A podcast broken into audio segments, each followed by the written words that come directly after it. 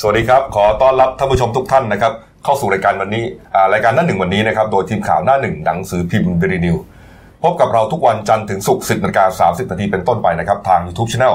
Daily New Life ขีด GS ตามที่หน้าจอนะครับ เข้ามาแล้วกด Subscribe ติดตามกันหน่อยครับ วันนี้วันพฤหัสบดีที่ 5 ธันวาคม 2512 พบกับผมอัจฉริยะโทนุสิทธิ์ ผู้ดำเนินรายการ คุณวราวุฒิคูณสมบัติพี่เอนะครับหัวหน้าข่าวหน้าหนึ่งและคุณเก่งไพรัตน์มิ่งขวัญผู้ช่วยหัวหน้าข่าวหน้าหนึ่งสายการเมือง นะครับวันนี้ก็อากาศก็ยังหนาวเย็นอยู่นะ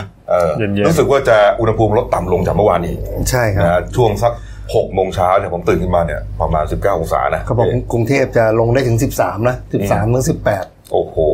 สะใจกันเลยอะนะดีครับนะฮะนะก็งัดเสื้อกันหนาวมาใส่กันนะครับท่านผู้ชมครับการบ้านการเมืองเมื่อวานนี้ครับ มีเรื่องที่น่าสนใจนะครับ ก็อยู่ที่การประชุมสภาผู้แทนราษฎรเมื่อวานนี้เขาเริ่มประชุมกันประมาณสักบ่ายโมงเสร็จๆนะฮะมีวาระที่สำคัญนะฮะเกาะติดตามกันมาตั้งแต่สัปดาห์ที่แล้วเนี่ยนะฮะกรณีของการตั้งกรรมธิการวิสามันนะศึกษาผลกระทบจากประกาศคอสช และคำสั่งหัวหน้าคอสชในมาตรา 44 เนี่ยนะครับที่เสนอโดยอาจารย์ปียบุตรแสงกนกกุลนะเลขาธิการพรรคอนาคตใหม่เนี่ยนะฮะก็เลื่อนมาจากสัปดาห์ที่แล้วนะฮะเลื่อนมาเพราะว่าองค์ประชุมล่ม นะสภาล่มไปเนี่ยนะครับ ก็เมื่อวานนี้ตั้งแต่บ่ายโมงนะก็เปิดประชุมนะฮะก็เปิดประชุมก็มีการในช่วงแรกเนี่ยมีการหารือกันเรื่องเกี่ยวกับเรื่องต่างๆก่อนคุณคุณเก่งฮะก็เมื่อวานเนี่ยผมผมก็อยู่รอดูอยู่นะ รอรอลุ้นแต่ตอนบ่ายละรอลุ้นบ่ายโมงสองโมง สามโมงสี่โมงรอรอลุ้นจนจนต้องออกออกออกไปวิ่งอะหนึ่งรอบอะกลับมา ก็คือเมื่อเมื่อวานเนี้ยช่วงก่อนอช่วงบ่ายบ่ายโมงบ่ายสองเลยเนี่ยก็คือเป็นการหาเรื่องเกี่ยวกับกระทู้ทั่วไปนะฮะกระทู้แล้วก็วาระของการนำเรื่องราวความเดือดร้อนของประชาชนมาพูดนะฮะสสแต่ละท้องที่ก็เอามาพูดกันมาหารือมาหาแนวทางแก้ไขปัญหากันนะฮะแล้วก็มีมีกระทู้อยู่สิบกระทู้ใช่ไหมเมื่อวานเมื่อวานยัดกัน จัดเต็มเลยนะสิบกระทู้แล้วก็มีกระทู้แบบมีถามเรื่องความเดือดร้อนชาวบ้านจังหวัดนู้นจังหวัดนี้จังหวัดนั้นเนี่ยในไปหมดหกชั่วโมงอะใช่มันไปถึงเรื่องอะไรเรื่องปลาเรื่องนกอะไรผมฟังเฮ้ยเรื่องลิงมีเรื่องลิงเรื่องลิงเฮ้ยมันไปขนาดนั้นเลยนี่แหละคือคือคือหน้าที่ของสสแหละนะครับคือส่วนใหญ่เนี่ยเราจะได้เห็นการทำหน้าที่ของสสส่วนใหญ่จะเห็นแต่เฉพาะการอธิบายไว้วางใจ เพราะว่ามันเป็นกระทู้ใหญ่ กระทู้น่าสนใจ แต่จริงแล้วเนี่ยเขาประชุมในในสมัยประชุมเนี่ยที่กี่เดือนนะสองสามเดือนใช่ไหมนะฮะเขาเขาประชุมกันทุกพุธพฤหัสเนี่ยเขาก็จะมีวาระนี่แหละในแต่ละสสท้องที่เนี่ยเขาก็จะเอาเรื่องราวเกี่ยวกับความเดือดร้อนของชาวบ้านในท้องถิ่นเขาอะมาบอกพอชาวบ้านไปร้องเรียนเขาเอาเรื่องนี้มาเสนอที่ประชุมสภา ก็จะหาการแก้ไขจะตั้งกรรมการสามัญจะอะไรก็ตามแต่นี่นี่คือหน้าที่หลักเลยของสสนะฮะคือคือคือคือเมื่อวานเนี่ยกระทู้เยอะเนี่ยมันมันดีอย่างคืออะไรรู้ไหมคือรัฐมนตรีที่เป็นสสเนี่ยอยู่กันครบไงอยู่ในสภาครบอยู่ครบถ้วนเลยใช่ใช่อะไรฮะยึดต่อมาสลอนเลยนี่ไงไฮไลท์มันอยู่ช่วงเย็นครับห้าโมงครึ่งเนี่ยฮะตอนเย็นเนี่ยตอนนั้นเนี่ยคุณสุชาติตันเจริญนะรองประธานสภาคนที่หนึ่งทำหน้าที่เป็นประธานการประชุมครับนี่ฮะก็จะเข้าสู่วาระสำคัญ วาระที่ทุกคนนะฮะคอการเมืองต่างๆเนี่ยจับตามองอยู่ ก็คือวาระการนับคะแนนโหวตญัตติ ตั้งกรรมธิการวิสามัญเรื่องเกี่ยวกับมาตรา44นี่แหละนะครับประเด็นที่น่าสนใจก็คือว่าเนื่องจากก่อนหน้านี้เมื่อคืนก่อนเนี่ยมีการเรียกว่าดินเนอร์ดินเนอร์เคลียร์ใจนะฮะของพรรคร่วมรัฐบาลที่สโมสรราชพฤกษ์เนี่ยว่าเฮ้ยนายกมาเป็นประธานเองแล้วก็กำชับให้พรรคร่วมรัฐบาลเนี่ยคุมเสียงให้อยู่ทั้งหมดเพราะมันสำคัญยิ่ง แต่เสียงก็อย่างที่บอกนะฮะมันก็แค่เท่าไหร่อะสองร้อยสี่เก้าสองร้อยสิบซึ่งมันไม่พอไม่พอ ทีนี้ปัญหาก็คือว่า แล้วแล้วฝ่ายค้านเนี่ยเขาก็วางเกณฑ์กันไว้แล้วว่าเขาจะต้องเดินออกจากห้องประชุมหรือการ walk out นะฮะก็แต่ก่อนหน้านี้เนี่ยคุณคุณสุทินคังแสงนะฮะประธานวิปฝ่ายค้านเนี่ยก็ออกมาปูดแล้วแหละว่ามันมีแนวโน้มนะ มันมีการพูดกันนะมันมีการกระเซ็นกระสายออกมาว่าน่าจะมีการซื้องูเห่านะซื้อสอสอนะเพื่อไปร่วมนั่งให้ครบองค์ประชุมนะฮะ โดยค่าตัว 10 หลักฮะสิบหลักนั่นตั้งแปดหลักแปดหลักขออภัยแปแปดดหหลัลักกหมายถึงว่าตั้งแต่ 10 ล้านขึ้นไปอะอืมนะฮะเรียกนี่ว่าฮะจะแก้เกม walk out ใช่ไหมครับถูกต้องฮะนี่ฮะเกมในสภาเป็นไงครับคุณเจ๋งครับ คือเมื่อวานมันมันตอนเข้ายติตั้งมาตรา14เนี่ยมันจะเข้าสูตรเดิมก่อนสูตรเดิมก็คือหมายหมายความว่าทางฝ่ายค้านเนี่ยก็ยืนยันว่าไม่เห็นด้วยกับการนับคะแนนใหม่ครับครับอะฝ่ายค้านตั้งเรื่องมาอย่างนี้ปุ๊บทางคุณวิรัตรัตนเศรษฐ์เนี่ยฝ่ายประธานวิปวิปรัฐบาลก็มาสูตรเดิมก็ยังยืนยันไม่ถอนยติใช้นับคะแนนใหม่และท้ายสุดเนี่ยครับมันต้องมีกรรมการมาตัดสินก็คืออ่าทางท่านสุชาติตันเจริญครับอืมท่านสุชาติตันเจริญก็ฟันธงโป๊ะเลยว่าอ่าท้ายสุดเดินหน้านับคะแนนใหม่ครับมันก็จะเข้าสู่วงจรเดิมอ่าก็คือฝ่ายค้านก็แสดงจุดยืนครับในการ walk out อืมใช่สูตรเดิมครับแล้วก็มันก็จะเข้าสู่การนับองค์ประชุม ซึ่งไฮไลท์มันอยู่ตรงนี้แหละว่าถ้าเกิดองค์ประชุมไม่ครบ 2 4 9 เนี่ยมันจะทำให้สภาล่มรอบ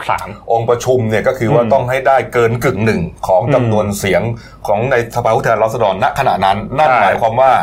อ่าองค์ประชุมอ่าทั้งหมดเนี่ยมันห้าอ่า489คนใช่ไหมฮะนะฮะทั้งฮะคือทั้งหมดทั้งสองทั้งทั้งสภานะฮะ498 คน 498 คนหายไปสองคนฮะใช่เพราะฉะนั้นครึ่งหนึ่งอืมก็คือต้องสี่อ่าสองสี่เก้า249 นี่ใช่ฮะนี่ฮะนี่ครับประเด็นคือพอนับไอเนี่ยแหละไฮไฮไลท์อยู่อยู่ตรงนี้แหละ มันจะเกิน 249 หรือเปล่า ที่ไอไองานดินเนอร์เมื่อวานไอซุปหูหูฉลามนี่แหละที่ที่เขากังวลกันอยู่ อืมก็รัฐบาลเนี่ยเขาก็เชื่อว่าเขาเอาอยู่อืมไอ้การเอาอยู่เนี่ยมันจะไม่ ถึงไงมันจะไม่ถึงครึ่งหนึ่ง เพราะฉะนั้นใช่มันจะต้องมีเสียงของสสฝ่ายค้านเนี่ยเข้ามาร่วมด้วยอืมมันจะมาร่วมได้ยังไงในเมื่อฝ่ายค้านเขาก็เขาก็เอ่อรวมทีมเขาเพื่อจะ walk out ใช่นะฮะปรากฏว่าครับอ่าไฮไลท์ก็อยู่ตรงที่การนับองค์ประชุมใช่นะสสฝ่ายค้านก็ลุกคือกันนะฮะอืมออกไป walk out ไปนะฮะแต่ปรากฏว่ามีสสฝ่ายค้านจำนวนหนึ่งนะครับ นั่งอยู่ นะฮะก็อ่ามีการนับองค์ประชุมนะครับคุณเก่งฮะใช่ก็ได้ทั้งหมด259 อันนี้ตามเอกเอกสารของสภานะครับก็ครัคืบอ259 ก็ถือว่าเกินองค์ประชุมมา 10 คนอืมก็จะเป็นในส่วนของฝ่ายค้านเนี่ยสิคนที่หลายหลายคนเขามองว่าเป็นงูเห่าเนี่ยแหละ นั่นหมายความว่าอ่ายตินี้เนี่ยก็จะได้หารือกัน ใช่ก็คือเพราะว่าเป็นองค์ประชุมครบเป็นการทำฝืนมติวิปฝ่ายค้านโดยที่ไม่ยอม walk out อืมก็มีทั้งหมด 10 คนจาก 4 พักการเมืองครับ อ่านี่ฮะ มีเริ่มจากอ่าทางพรรคเพื่อไทย 3 คนนะนะครับครับ ก็มีคุณขจิตชัยนิยมเอ้ยชัยนิคมนะครับวันนี้เป็นสสอุดร แล้วก็คุณพรพิมลธรรมสารคนนี้เป็นสสปทุมธานีนะครับ แล้วก็คุณพลภูมิ วิพัฒน์ภูมิมีประเทศ คนนี้เป็นสสกรุงเทพพรรคเพื่อไทย ในส่วนสามสามคนเนี้ยเสียบบัตรนะเสียบบัตรแสดงตัวเป็นองค์ประชุม แต่ว่าไม่ใช้สิทธิ์โหวตอ่าครับก็ก็ยังอืม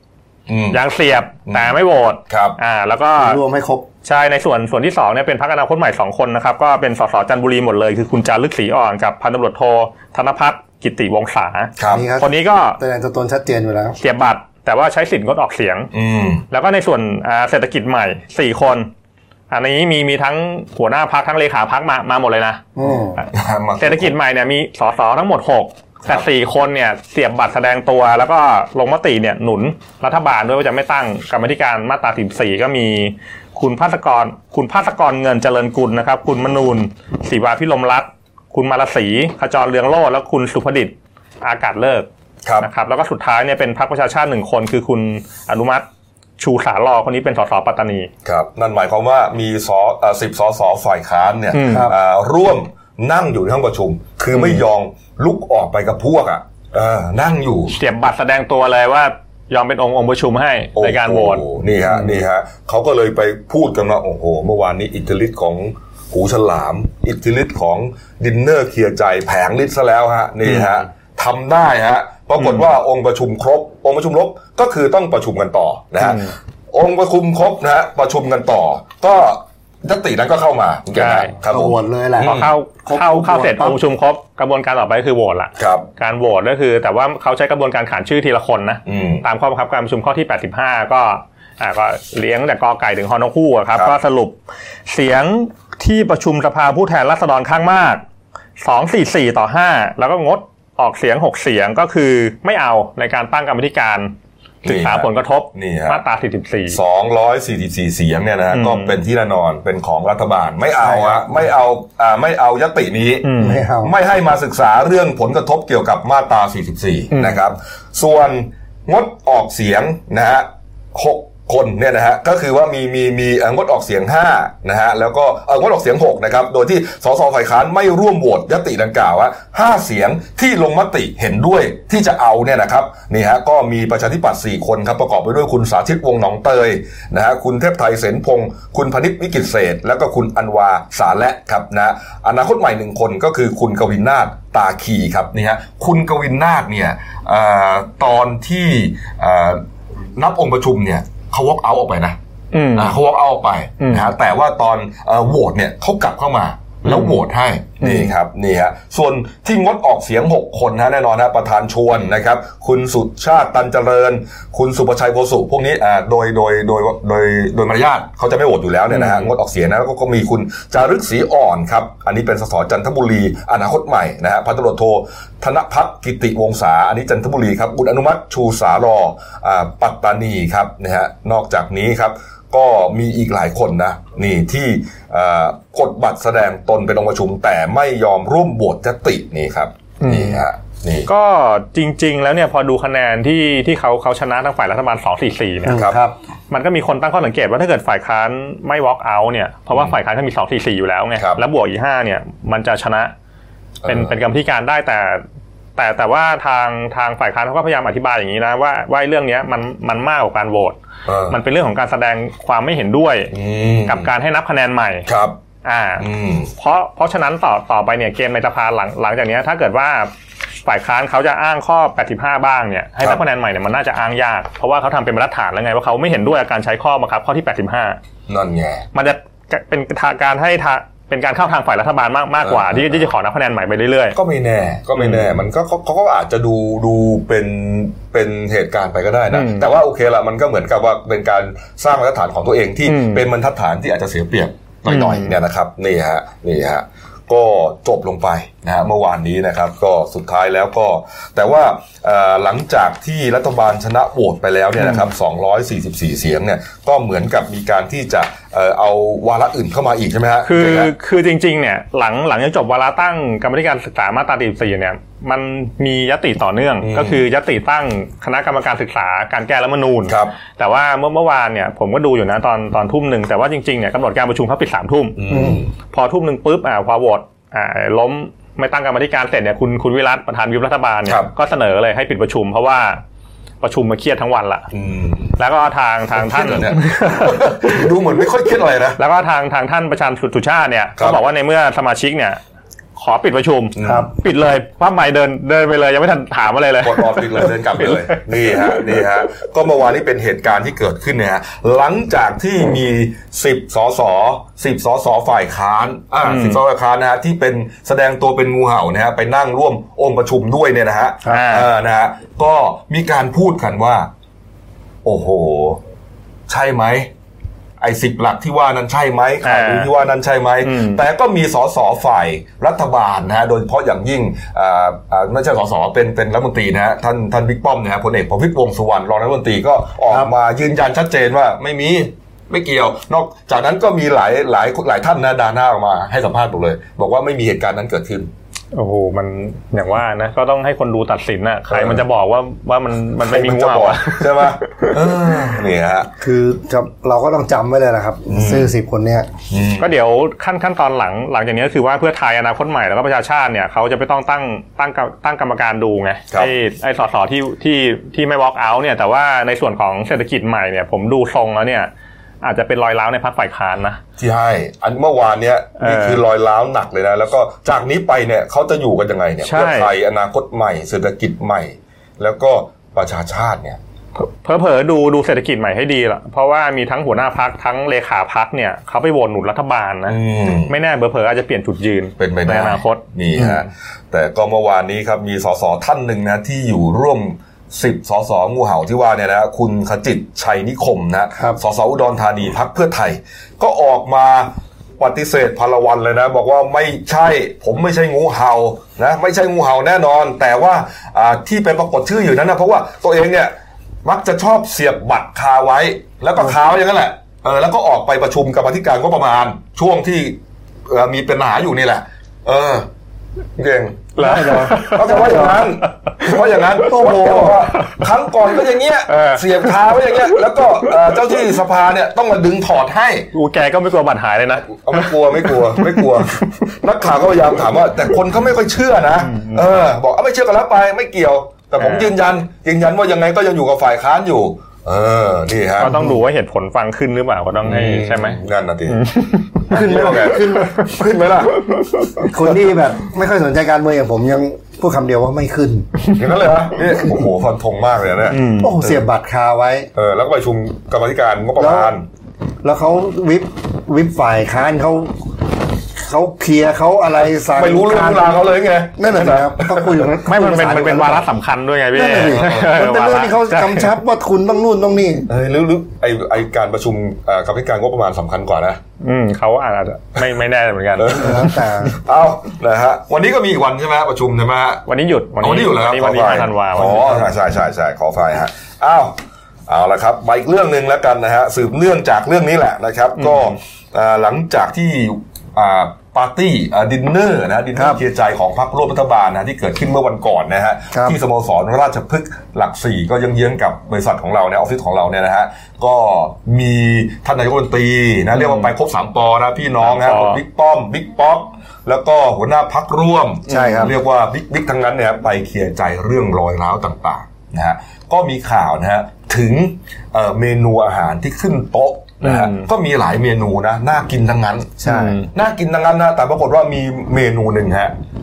พอปรากฏชื่อขึ้นมาเนี่ยทำให้ฝ่ายอนุรักษ์ธรรมชาติเนี่ยเขาไม่พอใจนะฮะก็คือเมนูซุปหูฉลามนะฮะหูฉลามตุ๋นหม้อดินด้วยโอ้หม้อดินด้วยเหรอตุนหม้อดินจะหอมกว่าหม้อปกติใช่ไหมใช่ครัน่าบจะน่าจะนี่ฮะนี่ฮะก็มีปรากฏชื่อชัดเจนเนี่ยนะครับอืมนะฮะแล้วก็เมนูปรากฏอยู่บนโต๊ะอาหารชัดเจนนะฮะมีรายงานข่าวชัดเจนมาก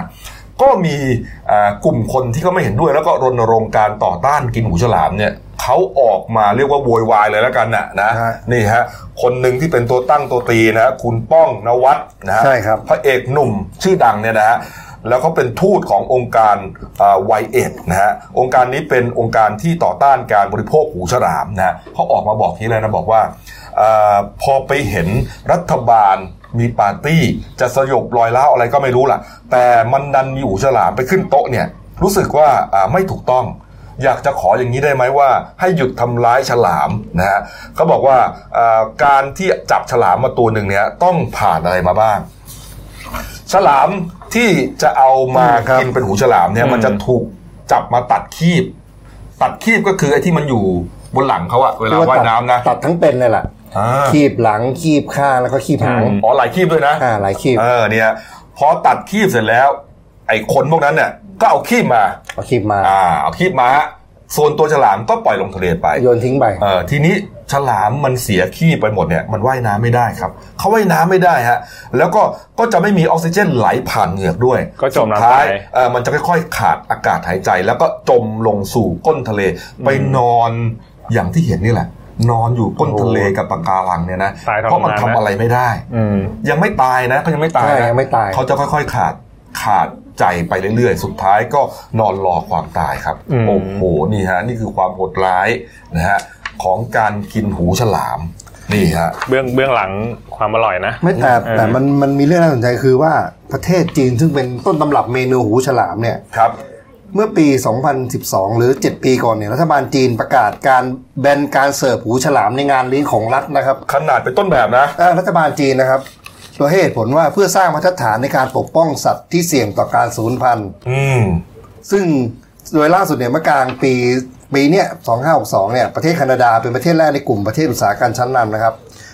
เอ่อหรือ G G20 เนี่ยที่ผ่านกฎหมายกำจัดการค้าหูฉลามนะครับด้วยการแบนและ แบนการส่งออกและนำเข้า คือไม่ให้นำเข้า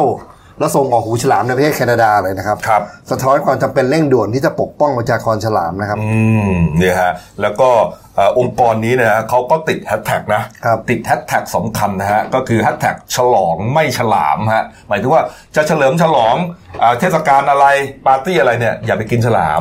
นะเออ แต่นี่ของฮะประเทศเรานี่ยังการรณรงค์นี่ยังน้อยมากนะครับอืมก็ยังมีการขายกันแบบเป็นเรื่องปกติ นี่ฮะเขาบอกว่าอย่างนี้ฮะทุกปีเนี่ยจะมีฉลาม 73 ล้านตัวครับ ถูกฆ่านี่แหละอืมคือไม่ถูกฆ่าถูกตัดคีบอะแล้วสุดท้ายก็จะตายเองเนี่ยนะอืมเอาเอาไอ้หูฉลามคีบต่างๆ เนี่ย ไปทำประกอบอาหารในงานเรื่องเริงต่างอืมๆเพียงเพราะค่านิยมแค่ว่า ซุปหูฉลามคืออาหารราคาแพงที่แสดงถึงฐานะทางสังคมของเจ้าภาพได้นะทั้งทั้งๆที่ซุปหูฉลามแต่ละถ้วยเนี่ยได้มาจากการฆ่าสัตว์ที่มีความสำคัญต่อระบบนิเวศวิทยา และใน 15 ปีที่ผ่านมาครับ ประชากรปลาฉลามบางสายพันธุ์ฮะลดลงมากเกือบร้อยเปอร์เซ็นต์ฮะอืมเก้าสิบแปดเปอร์เซ็นต์ฮะนี่ฮะเรียกว่า แทบหมดเลยล่ะ โอ้โหนี่ครับเขาบอกว่าฉลามเนี่ยถือว่าเป็นสัตว์ที่เป็นผู้รักษาสมบุญเอ่อสมดุลในมหาสมุทรอืมในท้องทะเลนะเหมือนกับเสืออ่าพอเสือเสือฆ่าตายมากๆเนี่ยระบบนิเวศสมดุลเนี่ยมันเสียไปอืมนี่ฮะมันก็กลายไอ้ผู้ถูกล่ามันจะเยอะขึ้นเยอะขึ้นแล้วมันมีปัญหาต่อระบบนิเวศ มันจะต้องสมดุลกันนี่ฮะแล้วจริง ๆ เนี่ย อร่อยไหมเนี่ยหูฉลามเนี่ยพี่เก่งเคยกินไหมถามตรงๆถามตรงๆ ไม่แน่ใจอะน่าอะที่กินเป็นอาจจะเคยนะ แต่ว่านานหมายถึงว่ามีคนบอกว่าเป็นหูฉลามแต่เขามาหลอกคุณเงี้ยเออมันเป็นกระเพาะหมูหรือเปล่าเพราะพวกเราทุกคนเคยกินนั่นแหละใช่เพราะในงานผมยอมรับผมเคยกินนะมันจะต้องมีแต่มันก็นานมาแล้วนะเมนูแทรกมาเออช่วงที่ยังมีเงินเยอะๆอยู่อะแต่ไม่ค่อยได้กินบ่อยหรอกคือตอนนี้เนี่ยเราเห็นอย่างนี้เนี่ยผมก็จะไม่กินนะคือจริงๆเนี่ยมันมีอาหาร มันก็มีคนมาคอมเมนต์ในในในอ่าในโพสต์ของคุณคุณป้องเนี่ยนะ บอกว่าเดี๋ยวนี้มันมีอ่าหูฉลามเทียมนะครับที่ทำคล้ายกันอืมโดยทำจากเนื้อสัตว์ทั่วไปที่เอ่อสามารถเลี้ยงได้ผสมกับเอ่อสาหร่ายแล้วก็ตามแต่เนี่ยอืมเออมันก็น่าสนใจเอ๊ะแต่ว่าถ้าหลังหลังเกิดกระแสเนี่ยทางรัฐบาลเขายังไม่ได้ไม่ได้เอาเอามาขอโทษหรือหรือออกมาอะไรใช่ไหมยังไม่ขอโทษเลยฮะเพราะว่าวุ่นวายกันอยู่เมื่อวานเอนี่อไงเพราะว่าเดี๋ยวเดี๋ยวเดี๋ยวเขาอาจจะเป็นหูฉลามเทียมไง เออเมื่อวานอาจจะกินหูฉลามเทียมแทนวันนั้น ผมเชื่อว่าเดี๋ยวท่านโฆษกอะโอ้คุณเก่งอย่าอะไปไรชี้นะช่องสิดรแหม่มใช่ไหมมาแน่อ่าดรแหม่มดเดี๋ยรวแหม่มดรแหม่มต้องออกมาพูดแน่เลยอืมนะเพราะดรแหม่มเนี่ยเขาก็เป็นโฆษกไงเขาก็น่าจะอ่าโฆษกรัฐบาลนะครับนะครับ นี่ฮะอืมเอานะครับ เอาละฮะก็อย่างที่บอกไปเนี่ยนะครับว่าอืมคุณค่าของอาหารเนี่ยของของหูฉลามเนี่ยมันก็เท่ากับเอ่ออาหารจานหนึ่งอะ ใช่กินแต่เนื้อไก่กินอะไรก็พอนะจริงอืมๆหรูเนี่ยนะก็อะไรนะเป็ดปักกิ่ง หรือว่าไอหมูหันอืมก็โอเคแล้วนะ เมื่อก่อนเมื่อก่อนอะไรอะฉลามอาจจะเป็นสัตว์ที่ล่าได้ยากเลยอืมการได้มาเอามาทำเมนูมันเป็นอาหารระดับระดับสูงอะครับ อืมอ่าก็เลยเป็นค่านิยมมาอืมนะอะก็เราก็จะร่วมรณรงค์อีกแรงหนึงก็แล้วกันนะอืมแฮครัชบแท็กฉลองไม่ฉลาม นะครับอืมนะฮะก็คืองดบริโภคหมูฉลามใช่แล้วก็อ่าอวัยวะต่างๆ ที่ทำมาจากตัวฉลามนี่แหละอืมงเพดราะไปว่าเลยตัวตัวมันใหญ่แต่ว่ามันมันตัดมากินนิดเดียวเองใช่ไหมใช่แค่มันครีมมันเออท่าไม่งกินเนื้ออเนื้อมันเขาไม่นิยมเลยอืมนะเอาละครับอะมาดูการ์ตูนขาประจำของคุณขวดหน่อยนะครับปิดท้ายเบรกนี้ครับฝีมือเอ๋เองจ้านี่ฮะโยนลูกไฟเข้าไปนะสองบ้านสองหลังนะคุณเก่งครับ อ่าก็อันนี้แซวแซวเรื่องที่ดินนั่นแหละอืมใช่ไหมก็ คุณเอ๋นี่ก็ปปชนะโยนเรื่องเรื่องเผาเรื่องบ้านนี้นะไอ้จะเผาบ้านปปชไอ้ไอ้ปปปชเนี่ยประเด็นเรื่องเรื่องแจ้งแจ้งบัญชีที่ดิน แล้วก็แจ้งเกินไปพันไร่เออแล้วคุณวรวิทย์สุขบุญ ก็อ่าเอามาบอกว่าอ๋อถ้าแจ้งแก้ได้เกินก็แก้แก้ได้ได้แก้ไขได้อ่าครับ ผมชอบหน้าตัวปชแล้วก็เป็นโฆษกปปชที่แบบ เราทุกคนจำหน้าแม่นนะอืมผมผมจำที่เขามาแถลงครับมีเอกลักษณ์ใช่ไหมเรื่องที่จะแถลงวันนี้คือไม่มีอะไรจะแถลงเอาเราก็เคยพูดอย่างนี้เหรอมีมีนัดแถลงอีกอันหนึ่งอะผมจำได้แล้วบอกนักตข่าวอนนั้นประเด็นบิ๊กป้อมไงอ๋อแหวนแหวนแม่นาฬิกาเพื่อนใช่อะไรครับนั่นแหละอืมเออโดนโดนเรียกว่าโดนนักข่าวลากไส้จนแบบว่า ยับเยินนะฮะเนี่ยฮะจนสุดท้ายต้องบอกว่าเรื่องที่จะแถลงในวันนี้ผมไม่มีอะไรจะแถลงนั่นแหละเรื่องนี้เลย อีกทีนึงฮะการ์ตูนอีกข้างหนึ่งโยนไปอีกบ้านหนึ่งนี่ฮะไปบ้านพักพลังประชารัฐครับคุณเก่งอ่าอันนี้พลังประชารัฐก็ทั้งเรื่องความขัดแย้งกรรมธิการปปชใช่ไหมแล้วก็เรื่องที่ดินนั่นแหละที่มันจะลุกลามบานปลายครับไปถึงสสพลังประชารัฐหลายคน แล้วก็อีกหลายพรรคด้วยไม่ใช่แค่พลังประชารัฐ แล้วลุงลุงเสื้อเหลืองนั่นก็ทำหน้าโกรธนะเออเออน่ากลัวหรือตกใจครับ สรุปแล้วเผาบ้านปปชกับเผาบ้านพลังประชารัฐเป็นฝีมือของเอ๋เองค่ะนี่ฮะอ้าว นะครับพักครู่เดียวครับกลับมาช่วงหน้านะครับอ่ามีเรื่องความคืบหน้าของอ่าอุบัติเหตุนะฮะคุณอ๋อฝนฝนฮอร์โมนนะฮะอืมที่อ่าไปเกิดอุบัติเหตุกับชายหนุ่มคนหนึ่งเนี่ยนะฮะแล้วก็รถยนต์หรูเลยซุปเปอร์คาร์นะคันเท่าไหร่นะสามสิบ31ล้านสามสิบเอ็ดล้านนะฮะมีความคืบหน้านะคุณฝนจะฟ้อง พวกเอ่อสำนักข่าวที่ไปทำให้แกเสียหายอะอืมนะครับอีกเรื่องหนึ่งนะฮะเมื่อวานนี้สืบนครบาลครับไปจับกลุ่มแก๊งพนันออนไลน์รายใหญ่นะครับแล้วก็ปิดท้ายที่เอ่อไอ้เรื่องรถกระบะเอ่อรถกระบะยางแตกทางหลวงที่รัตภูมิอะสองพี่น้องตกลงเปลี่ยนใจครับนี่ฮะจะฟ้องอ่าแจ้งความจับตำรวจแล้วนะครับนะฮะพักกูเดียวครับ เดี๋ยวกลับมาคุยข่าวกันต่อครับ จากหน้าหนังสือพิมพ์ สู่หน้าจอมอนิเตอร์พ บกับรายการข่าวรูปแบบใหม่ หน้าหนึ่งวันนี้ โดยทีมข่าวหน้าหนึ่ง หนังสือพิมพ์เดลินิวส์ออกอากาศสดทาง y o u t u เด d ิวิวไลฟ์ขีดทีเทุกวันจันทร์ถึงศุกร์10นาฬิกา30นาทีเป็นต้นไป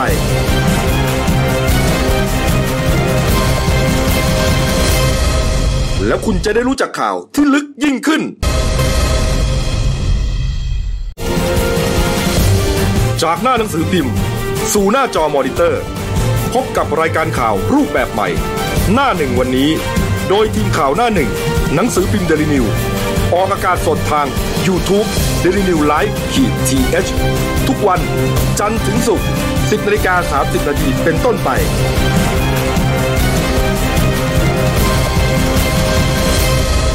แล้วคุณจะได้รู้จักข่าวที่ลึกยิ่งขึ้น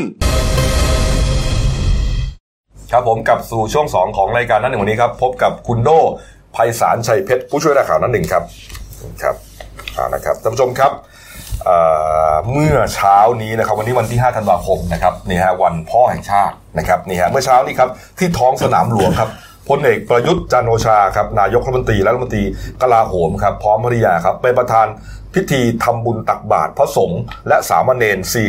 489 รูปนะฮะเนื่องในวันพ่อแห่งชาติ 5 ธันวาคม 2562ครับ ก็มีรักษาการประธานองคมนตรีและภริยาครับคณะองคมนตรีและภริยา ประธานรัฐสภา ประธานศาลฎีกาและภริยา ประธานวุฒิสภา ประธานองค์กรอิสระตามรัฐธรรมนูญ ผู้แทนหน่วยราชการในพระองค์ ผู้ว่าราชการกรุงเทพมหานคร ผู้ราชการทหารและตำรวจ ภาคเอกชน ประชาชนฮะเข้าร่วมพิธีอย่างพร้อมเพรียงครับนี่ฮะนี่ครับก็สวมเอ่อชุดสีเหลืองเนี่ยนะครับใช่ครับสุภาพสตรีเนี่ยนะฮะนี่ครับสวยงามนะครับนี่ฮะนอกจากนี้ครับในงานเนี่ยยังได้มีนิทรรศการนะครับ แสดงออกถึงความจงรักภักดี และน้อมรำลึกในพระมหากรุณาธิคุณของพระบาทสมเด็จ พระเจ้าอยู่หัวรัชกาลที่9นะครับผู้ทรงพระคุณอันประเสริฐโดยพร้อมเพียงกันเนี่ยนะครับ ก็มีนิทรรศการปณิธานความดีมีแล้วแบ่งปันครับนี่ฮะก็เป็นการจัดแสดงกิจกรรม CSR นะหรือกิจกรรมทำเพื่อสังคมเนี่ยนะครับของหน่วยงานภาครัฐภาคเอกชนต่างๆ ที่ได้น้อมนำเอาพระราชดำรินะฮะอ่าปรัชญาเศรษฐกิจพอเพียงนะฮะมาใช้มารักษาแล้วก็ต่อยอดนะครับ อีกนิทรรศการหนึ่งครับ ชุมชนต้นแบบแห่งความดีวิถีไทยในแบบพ่อครับนี่ฮะเป็นการแสดงวิถีชีวิตของชุมชนที่ได้นำแนวพระราชดำริของในหลวงรัชกาลที่9เนี่ยนะครับมาใช้ในชุมชนจนประสบความสำเร็จครับนี่ครับเป็น2นิทรรศการใหญ่ๆนะครับนี่ฮะที่สนามหลวงนะฮะอ่าในงานเนี่ยฮะก็จะจัดขึ้นนะฮะระหว่างวันที่ 5 ถึง 14 ธันวาคมนะฮะที่ท้องสนามหลวงครับ ก็วันจันทร์ถึงวันพฤหัสบดีครับ เปิดเข้าชมเวลา 10 โมงเช้าถึง2ทุ่มนะฮะนะฮะส่วนวันศุกร์ถึงวันอาทิตย์ แล้วก็วันหยุดนักขัตฤกษ์นะฮะแล้ววันที่ 12 ธันวาคมด้วยนะฮะเปิดให้เข้าชมเวลา 10 โมงเช้าถึง 3 ทุ่มครับ นี่ครับ นี่ฮะจากนั้นครับเวลา 8นาฬิกา15 นาทีครับพลเอกประยุทธ์นะครับเป็นประธานพิธีถวายพานพุ่มดอกไม้ และพิธีถวายบังคม และกล่าวถวายราชสดุดี น้อมรำลึกในพระมหากรุณาธิคุณนะฮะมีคณะมนตรีคู่สมรส แล้วก็เอ่อแขกผู้มีเกียรติเนี่ยร่วมงานนะครับนี่ฮะเพื่อแสดงออกถึงความจงรักภักดีครับ วันพ่อแห่งชาติเนี่ยตั้งแต่เด็กๆนะพวกเราใช่นะครับ5ธันวาคมนะฮะก็เอ่อ ไปจุดเทียนนะสมัยก่อนเด็กๆ จุดเทียนตอนค่ำๆนะครับนะแล้วก็กิจกรรมจิตอาสาต่างๆนะครับนี่ฮะแล้วก็สวมเสื้อสีเหลืองกันนะครับนี่ฮะเอาละครับเอาละครับอะมาข่าวของเรานะครับเรื่องของคุณฝนนะฮะศนันธฉัตรนะครับคุณฝนศนันธฉัตรธนพัฒน์พิศาลหรือว่าฝนฮอร์โมนนะครับที่นั่งรถ อ่ออะไรอะหรู Ferrari Ferrari นะครับไปกับคุณกี้สราวุธเสรีธนะทรณกุลเนี่ยนะครับเนี่ยก็ไปประสบอุบัติเหตุนะชนกับปูน barrier นะฮะสถานที่ก่อสร้างรถไฟฟ้าที่สมุทรปราการครับรถนี่พังยับเลยนะ อย่างที่เห็นในภาพเนี่ยนะฮะเรียกว่าเป็นเศษเหล็กเลยอะอีกฝั่งหนึ่งเนี่ยเนี่ยสามสิบเอ็ดล้านนี่เหลือเท่าไหร่แล้วเนี่ยเหลือไม่รู้เท่าไหร่แล้วเนี่ยซ่อมไหวบ้างก็ไม่รู้เนี่ยนี่ฮะแล้วก็ส่วนคุณกี้ก็ได้รับบาดเจ็บนะ ตัดอะติดคาซากรถนะฮะอะหน่วยกู้ภัยต้องมางัดร่างออก ส่วนคุณฝนเนี่ยก็ได้รับได้รับบาดเจ็บเล็กน้อยนะฟกช้ำดำเขียวเป็นเรื่องปกติเนี่ยนะฮะก็ปรากฏว่ามันมีมันมีเอ่อเรื่องว่า เอ๊ะคุณฝนเนี่ยอืมนั่งไปกับคุณกี้เนี่ยฮะ ได้ยังไง ใช่ครัเอบอนะเขาบอกว่ามันมีเพจหนึ่งนะเขามาบอกนะบอกว่าเอ่อเพจไม่สวยก็เหนื่อยหน่อยนะฮะขึ้นไว้อย่างนี้นะครับ บอกว่า หายไวๆนะคะ ทั้งคู่เลย ฝ่ายหญิง ฝ่ายหญิงมีคุณแม่และผู้จัดการดูแล ฝ่ายชายมีภรรยาดูแลหายไวๆนะคะปันหนึ่งว่าจะบอกว่าฝ่ายชายคุณกี้เนี่ย มีครอบครัวแล้วเขามีครอบครัวแล้ว นี่ฮะ แล้วคุณฝนไปนั่งรถกับเขาดื่นๆได้ยังไง ได้ยังไง นี่ ปรากฏว่ามีความคืบหน้าฮะ คุณฝนเขาไม่ยอมนะเย่ก็คือนอกนอกจากเพจเนี่ยในโซในเพจพันทิป เว็บไซต์ชื่อดังก็ก็ไม่เบาเหมือนกันนะครับอืมเพราะทุกคนก็อาจจะอ่านมาจากตรงเนี้ยแล้วเขาเข้าใจว่าผู้ชายอายุขนาดนี้น่าจะมีครอบครัวมีอะไรจริง ๆ แล้วไม่ใช่นะครับครับยังฝ่ายชายนี่ยังโสดนะครับอืมพอเข้าไปดูใน IG Instagram เนี่ยเขาก็คบกันเปิดเผยนะ มีการเหรอโพสต์รูปคู่รูปอะไรของเขาครับ คือ แต่อาจจะไม่แสดงตัวให้ชัดแสดงตัวว่าเป็นแฟนกันแต่เขามีการคบกันแล้วเออนะครับเนี่ยอย่างเงี้ยก็ก็ก็โอเคนะ ใช่ครับยชัดเจนทีหลังรูเนี่ยปเขาก็เป็นรูป หวานชื่นกันน่ารักดี คุณกี้อายุ 36 ปีครับนะฮะส่วนคุณฝนอายุ 25ห่างกัน11 ปี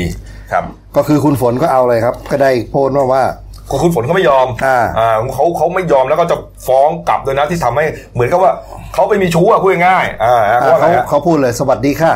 ฝากถึงแอดมินเพจและคนคอมเมนต์นะคะ ขอแจ้งขอแจ้งให้ทราบว่าจะดำเนินการตามกฎหมายค่ะ ข่าวที่เขียนไม่เป็นความจริง พี่เขาไม่เคยแต่งงาน ไม่เคยมีภรรยาอืมและคนที่เฝ้าอาการอยู่ก็คือฝน คือหมายถึงว่าไม่ใช่เมียอย่างที่พูด อ่า คนที่เฝ้าคนอาการเจ็บตอนเนี้ยคือฝน อืม แล้วก็และทางครอบครัว อืมก็แปลว่าพี่กี้เนี่ยมีฝนคนเดียว คนเดียว อ่าคอยดูแลอยู่นะครัครับบพี่ครัเขาบไม่ได้มีครอบครัวนะครับอืมอาการก็ปลอดภัยดีอืมอยู่ในกระบวนการของแพทย์สำหรับเพจนี้ไม่มีจรรยาบรรณทำให้ชื่อเสียงเสียหาย ก็จะเล่น ก็ขอคุยทั้งแอดมินและบุคคลที่คอมเมนต์นะครับ ขอคุยกันอีกทีผ่านกระบวนการทางกฎหมาย หมายความว่าเขาฟ้องร้องแน่อ่า แล้วก็ไม่รับคำขอโทษค่ะ อืมเพราะจะดำเนินการเป็นตัวอย่างให้พวกบุคคลสาธารณะอื่นๆ ที่เคยโดนข่าวแบบนี้กัน อืมก็คือว่าจะทำให้เป็นตัวอย่างเลยนะฮะใช่ครับคนสาธารณะหมายถึงว่าดารานักร้องต่างเนี่ยโดนอ่าข่าวแล้วหน่อยเยอะใครที่โดโดนนคอมเมนต์เยอะนะฮะก็จะเอาให้เป็นตัวอย่างเลย และยังย้ำนะเก็บหลักฐานหมดแล้วนะครับสำหรับอืม ข่าวปลอมและคอมเมนต์ไม่หวังดี เรียกว่างานนี้จัดเต็มนะครับอืมร้อยหายหายป่วยหายอะไรกันก่อนนะครับ ครับ ครับผม เออแล้วเมื่อวานก็คนก็อยากรู้นะว่าคุณสลาวุธเนี่ยเขามายังไงคุณกี้คุณกี้ไฮโซหนุ่มใช่ไหมใช่ครับ เออเฮ้ยเขาอะเป็นยังไงก็ค่ะคุณสำหรับคุณกี้นะครับเขาเกิดเมื่อวันที่หนึ่งมกราคมนะครับสองห้าสองหกอืมเป็นกรรมการผู้จัดการสายงาน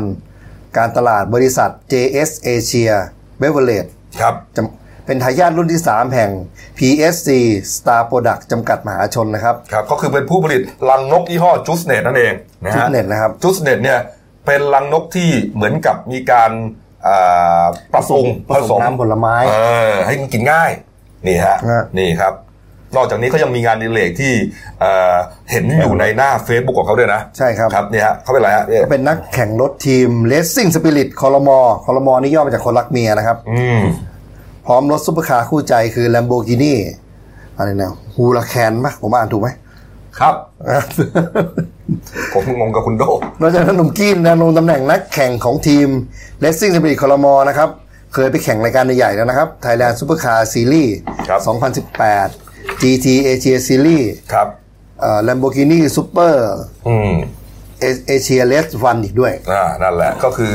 เอ่อเขาก็มีดีกรีของเขาอะนะ ก็คือ พูดง่ายคือรวยนั่นเองนะใช่ครับเอ่อคนรวยอะคนจะรวยครับรถขนาดนี้ก็จริงนะ ใช่สามสิบเอ็ดล้านอะใช่แต่เขาคบกันเปิดเผยนะไอใช่จีพระเขาโพสต์เป็นเฟซโพสไอจีตลอด น้องฝนอาจจะไม่เคยไม่เคยประกาศอะแต่มันก็โดยพฤตินัยเนี่ยชัดเจนว่าเขาเขารักกันอะเออแล้วไอ้ไอ้เพจที่ว่านั้นมันออกข้อมูลจากไหนวะเนี่ยนั่นดิไม่สวยก็เหนื่อยหน่อยอะไรเนี่ยหรือแบบแค่แค่แบบว่า คิดเม้นเอาฮาอยากเม้นแซะเม้นเอาเอออยากแซะเอาเอาเอาเอาโซเชียลก่อนนะอืมเป็นผู้นำโซเชียลอืมเอาก็ดีครับนะแจ้ว่างไปดัดสันนะครับดานไปบ้างอืมฮะ ดัสดาเลยเรื่องดัดนิสัยดัดนิสัยใช่ช่วงแม่แต่ละคำของคุณนี่นะคุณโดขึ้นเลยเนี่ยเจ็บปวดมาเล่นงานน้องฝนฮอร์โมนครับอะคุณมาโดอีกเรื่องหนึ่งนะฮะมาอีกเรื่องหนึ่งนะครับเมื่อวานนี้ครับสืบสวนนครบาลนะฮะเขาไปบุกนะฮะทลายเว็บไซต์พนันออนไลน์รายใหญ่นะฮะตั้งอยู่ในคอนโดมิเนียมหรูเลยนะฮะอ่าแถวแถวย่านรามอินทราใช่ไหมฮะใช่ครับเชิญแล้วคุณโดครับครับก็เมื่อวานครับ ก็สืบนครบาลห้าร่วมกับสืบบชนครับ ก็เข้าเอานำหมายค้นเข้าไปตรวจสอบในคอนโด แห่งเหนือครับถนนเรียบด่วนอืมก็เป็นคอนโดหรูเอ่อคือคอนโดลุมพินีอืมก็ห้องเลขที่ 89ทับ716 ห้องชั้นที่ 25 ตึก C ก็พบอ่ากลุ่มชายหญิงประมาณ 6 คนครับ กับคอมพิวเตอร์8เครื่องหลักฐานครบ ก็กำลังนั่งอ่าดูหน้าจอกันอยู่ ครับ ก็คือสรุปแล้วก็เป็นแก๊งอ่าการพนันออนไลน์ เว็บไซต์ดังๆครับที่เราจะเห็นกันตาม เวลาเราจะเปิด เว็บเข้าไปแล้วก็จะมีเสียงเพลงขึ้นมาอืมแล้วก็ไม่ให้เรากด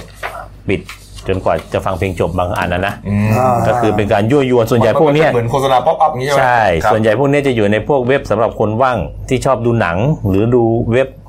ใช่กดปิดไม่ได้ด้วยเนี่ยมันน่าใช่เคืองใจตรงเนี้ยก็คือมันจะดึงดูดใจก็เป็นอ่าเก้าอ่าเก้าหนึ่งแปด Lucky แล้วก็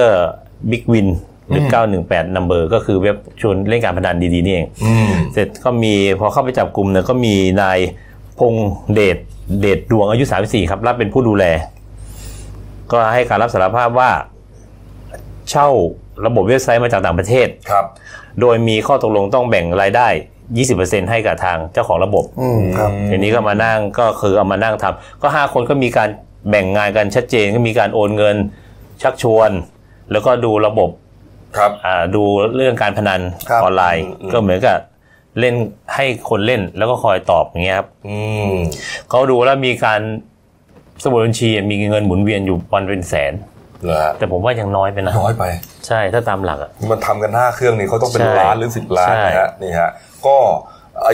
แปดเครื่องไอเกมพนันที่เขาเล่นเนี่ยนะก็จะเป็นพวกอะไรอะบาคาร่าออนไลใช่น์ใช่ส่วนไหมใหญ่พนันเกมสล็อตแล้วอย่างเงี้ยแต่เขาบอกว่าประมาณ ส่วนใหญ่คนที่นิยมเล่นก็น่าจะเป็นสล็อต90%ส่วนบาคาร่าที่แบบมีคนเหมือนมีวิดีโอคนแจกอ๋อครับแจกพงแจกไพ่อะไรอย่างเงี้ยน่าจะมีแค่สิบเปอร์เซ็นต์อื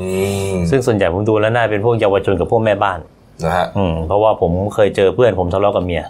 นะฮะนั่งแรกๆก็นั่งงานแรกมาห้าร้อยนั่งเออโอเค เก็บบ้านเสร็จก็นั่งครับว่างหลังๆนี่ไม่อะเริ่มหนักเพราะแรกๆเหมือนกับพวกเนี้ยจะให้เราได้อ๋อ ได้ให้รู้สึกมีออยเฮ้ยเหยื่อด้วยเหรอเฮ้ยได้เอ้ยเดี๋ยวก็ได้นี่หว่าได้ก็สนุกสนุกพอทีเริ่มนี้พอติดได้ปุ๊บก็เลยเพิ่มเดิมพันเลยอ่าพอคราวนี้เฮ้ยเดี๋ยวต้องได้อีกก็เพิ่มคราวนี้หนักเข้าอะแม่บ้านไม่ค่อยทำแล้ว นั่งทะเลาะกับผัวแล้วคราวนี้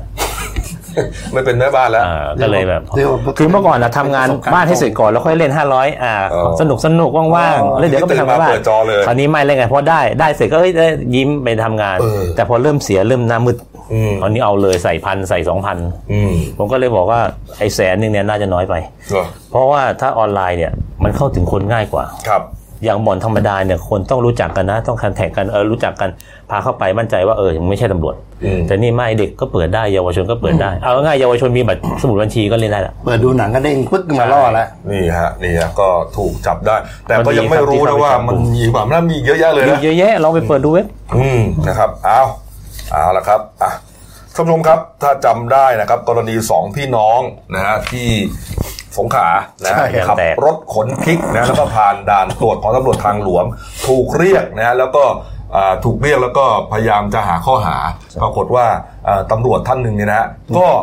ไม่เจอว่าผิดอะไรอ่ามันถูกเกินก็ไม่เกินนะฮะอ่าไม่มีส่วนควบอะไรต่างๆ สุดท้ายก็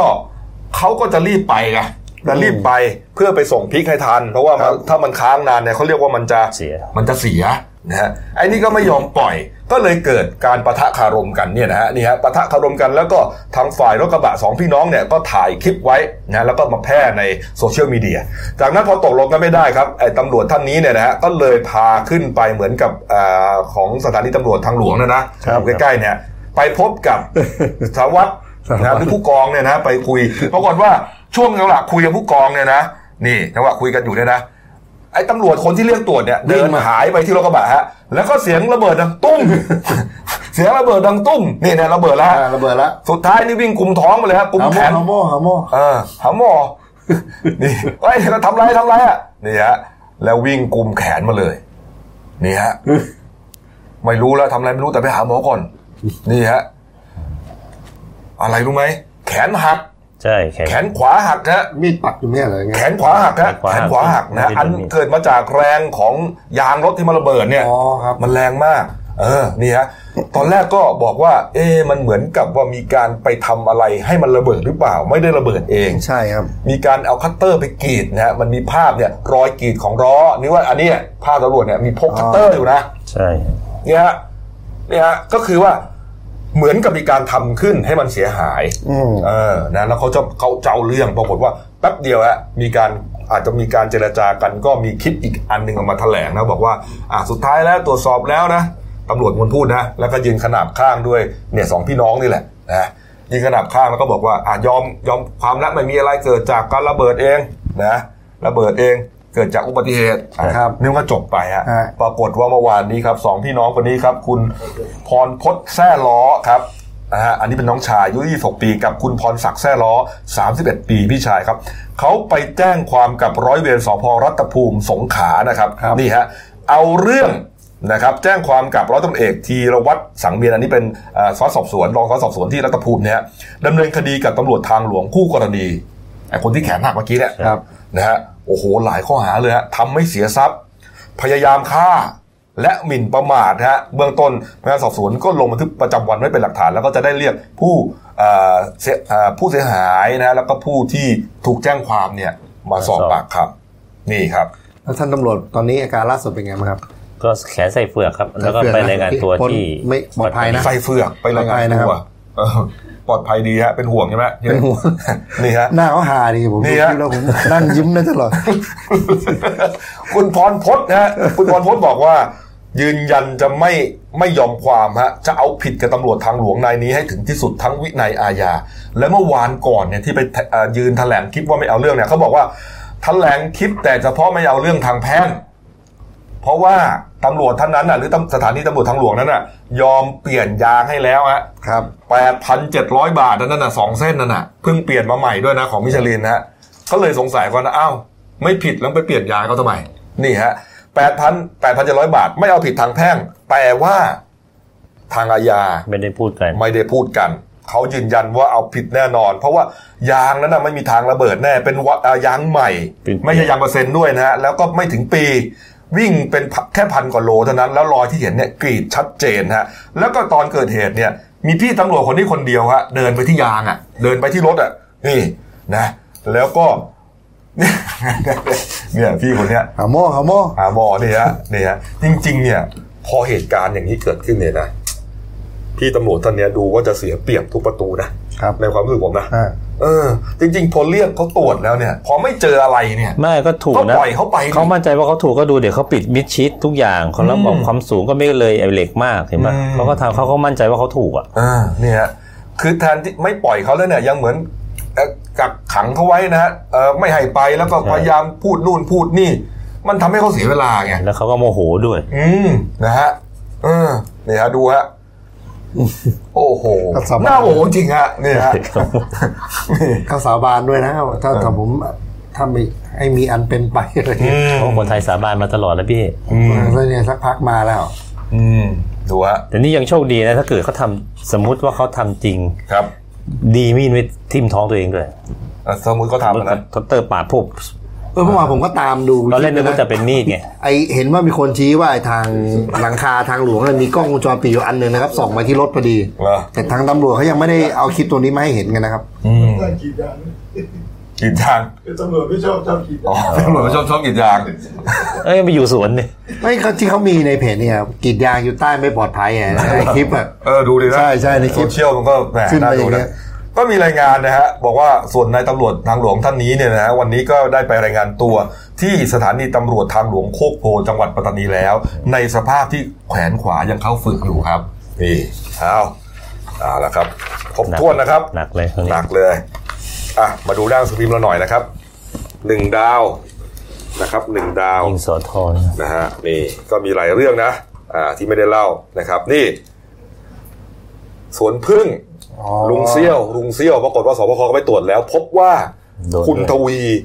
ลุกที่ของลุงเซี่ยวจริงๆคือล้อมรั้วเข้าไปในที่ของลุงเกือบสามสิบกว่าไร่เออเอาละสิแล้วมันเป็นเงินเป็นทองแล้วสวนพึ่งเนี่ยมันเป็นแหล่งท่องเที่ยวเออเอาละสิคุณทวียังไงเนี่ยลาลาเบลอีกลาลาเบลเราเป็นยังไงฮะพี่ฮะเมื่อวานผลก็ผลตรวจพบว่า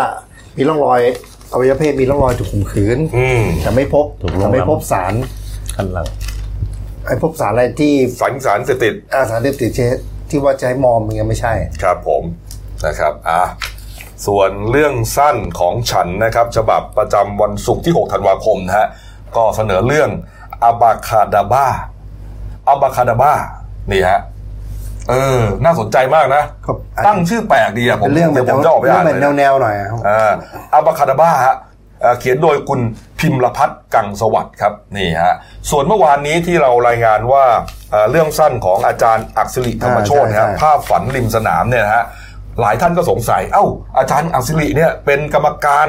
ของโครงการนี้ครับทำไมถึงมาเขียนมาแข่งกับเขาครับนะฮะก็จะชี้แจงอย่างนี้นะครับ บอกว่าอ่าทุกวันที่ 5 หนังสือ หนังสือพิมพ์ฉบับทุกวันที่ 5 ของทุกเดือนนะจะเป็นเรื่องสั้นเกียรติยศนะครับอ๋อก็จะเป็นนักเขียนที่มีชื่อเสียงนะครับ นักเขียนที่ระดับครูบาอาจารย์เนี่ยมาเขียนเพื่อให้อ่ารุ่นน้องรุ่นลูกรุ่นหลานได้อ่าอ่านเป็นตัวอย่างเป็นตัวอย่างแนวทางการไม่ได้มาเขียนลงนะแข่งถูกต้องครับไม่ได้มาลงแข่งเพราะฉะนั้นวันที่5ธันวาคมเอ่อ5มกราคมห้าก็จะมีนักอ่าเรื่องสั้นเกียรติยศอีกเรื่องหนึ่งเดือนละครั้งเดือนละครั้งนะฮะทุกวันที่ห้าครับใช่ครับนะฮะชี้แจงกันไว้นะครับเอาละครับ ฝากช่องเราด้วยนะครับ Daniel Life ขีดเชียนะครับเข้ามาแล้ว กด subscribe กดไลค์กดแชร์กดกระดิ่งแจ้งเตือนนะครับ มีรายการดีๆทั้งวันและทุกวันนะวันนี้หมดเวลานะครับ เรา 3 คนลาไปก่อน ขอบพระคุณทุกท่านที่ติดตามรับชมครับ ลาไปก่อนครับ สวัสดีครับ